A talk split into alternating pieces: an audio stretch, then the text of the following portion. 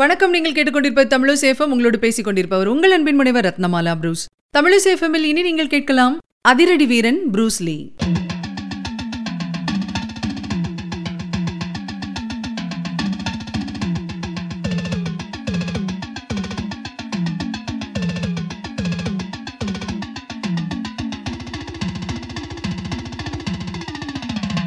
ஒல்லியான தேகம் சராசரிக்கும் குறைவான உயரம் கிட்ட பார்வைக்காக போட்டுக்கொண்ட மூக்கு கண்ணாடி. பாக்குறதுக்கே கோமாளி மாதிரி இருந்த அந்த பதினெட்டு வயது சீன இளைஞன் ஹாலிவுட் சினிமால நடிக்கிறதுக்கு வாய்ப்பு தேடி அமெரிக்கா வந்து இறங்குறான். உலகத்துல அப்போ இருந்த முன்னணி ஆக்ஷன் ஹீரோக்களோட பேரெல்லாம் சொல்லி இவங்களுக்கெல்லாம் நான் தான் மாற்று அப்படின்னு சொன்னானாம். இதை கேட்டு சுத்தி இருந்தவங்க எல்லாருமே கேலியா சிரிச்சிருந்திருக்காங்க.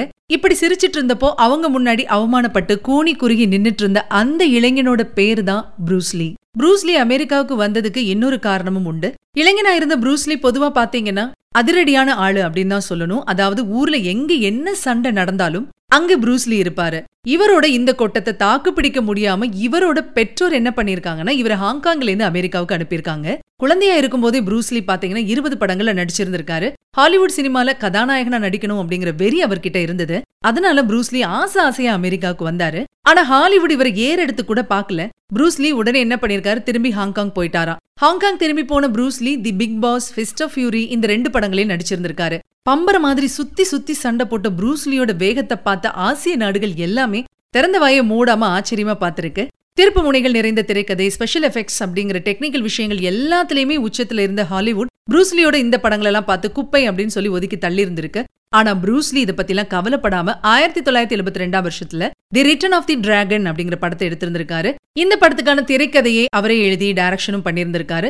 இந்த முறை ப்ரூஸ்லியின் இந்த படம் ஆசியர்களை மட்டும் இல்லாம அமெரிக்க இளைஞர்களையும் அவரது வெறித்தனமான விசிறிகள் ஆக்கிச்சு அப்படின்னா அது மறுக்க முடியாத உண்மை. காரணம் ப்ரூஸ்லி சினிமால போடுற அதே வேகத்துல நிஜத்துல சண்டை போடக்கூடியவர் அப்படிங்கறத படத்தின் சண்டை காட்சிகள் அழுத்தமா உணர்த்தி இருந்தது இந்த படம் கொடுத்த வெற்றியில Bruce Lee game of death அப்படிங்கிற அடுத்த படத்துக்கான வேலையை ஆரம்பிச்சிருந்தாராம் இவருடைய இந்த வேகமான வெற்றியையும் வளர்ச்சியையும் பார்த்த ஹாலிவுட் இப்ப ஓடி வந்து ப்ரூஸ்லி கிட்ட நின்றுருக்கு.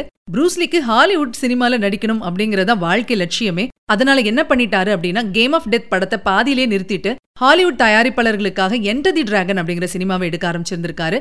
ரெண்டே மாசத்துல இந்த படத்தோட படப்பிடிப்பு ரீ ரெக்கார்டிங் அப்படின்னு சொல்லி எல்லா வேலைகளுமே முடிஞ்சு போச்சு.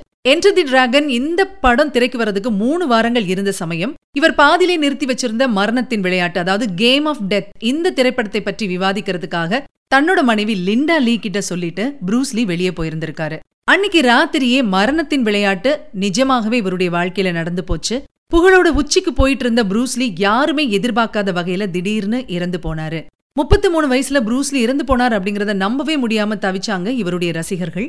என்டர் தி டிராகன் அப்படின்னு இவர் எடுத்த படம் இவருடைய மரணத்துக்கு பிறகுதான் வெளியாச்சு. இந்த படம் உலகத்துல இருக்கக்கூடிய அத்துணை இளைஞர்களையும் கராத்தே பைத்தியமாக்கிச்சு அப்படின்னா அது மிகை கிடையாது. இன்னைக்கு வேர்ல்டு சூப்பர் ஸ்டாரா இருக்கக்கூடிய ஜாக்கி சான் கூட ப்ரூஸ்லியோட படங்களை கண்கொட்டாமல் ரசிச்சு அவர் ஸ்டைல கடைபிடிச்சு வந்தவர் தான். உலகத்துல பெரிய நகரங்கள் மட்டும் கிடையாது சின்ன சின்ன ஊர்கள்ல கூட கராத்தே பள்ளிகள் வந்துச்சு அப்படின்னா அதுக்கு மிக முக்கியமான காரணம் ப்ரூஸ்லி என்பது மறுக்க முடியாத உண்மை.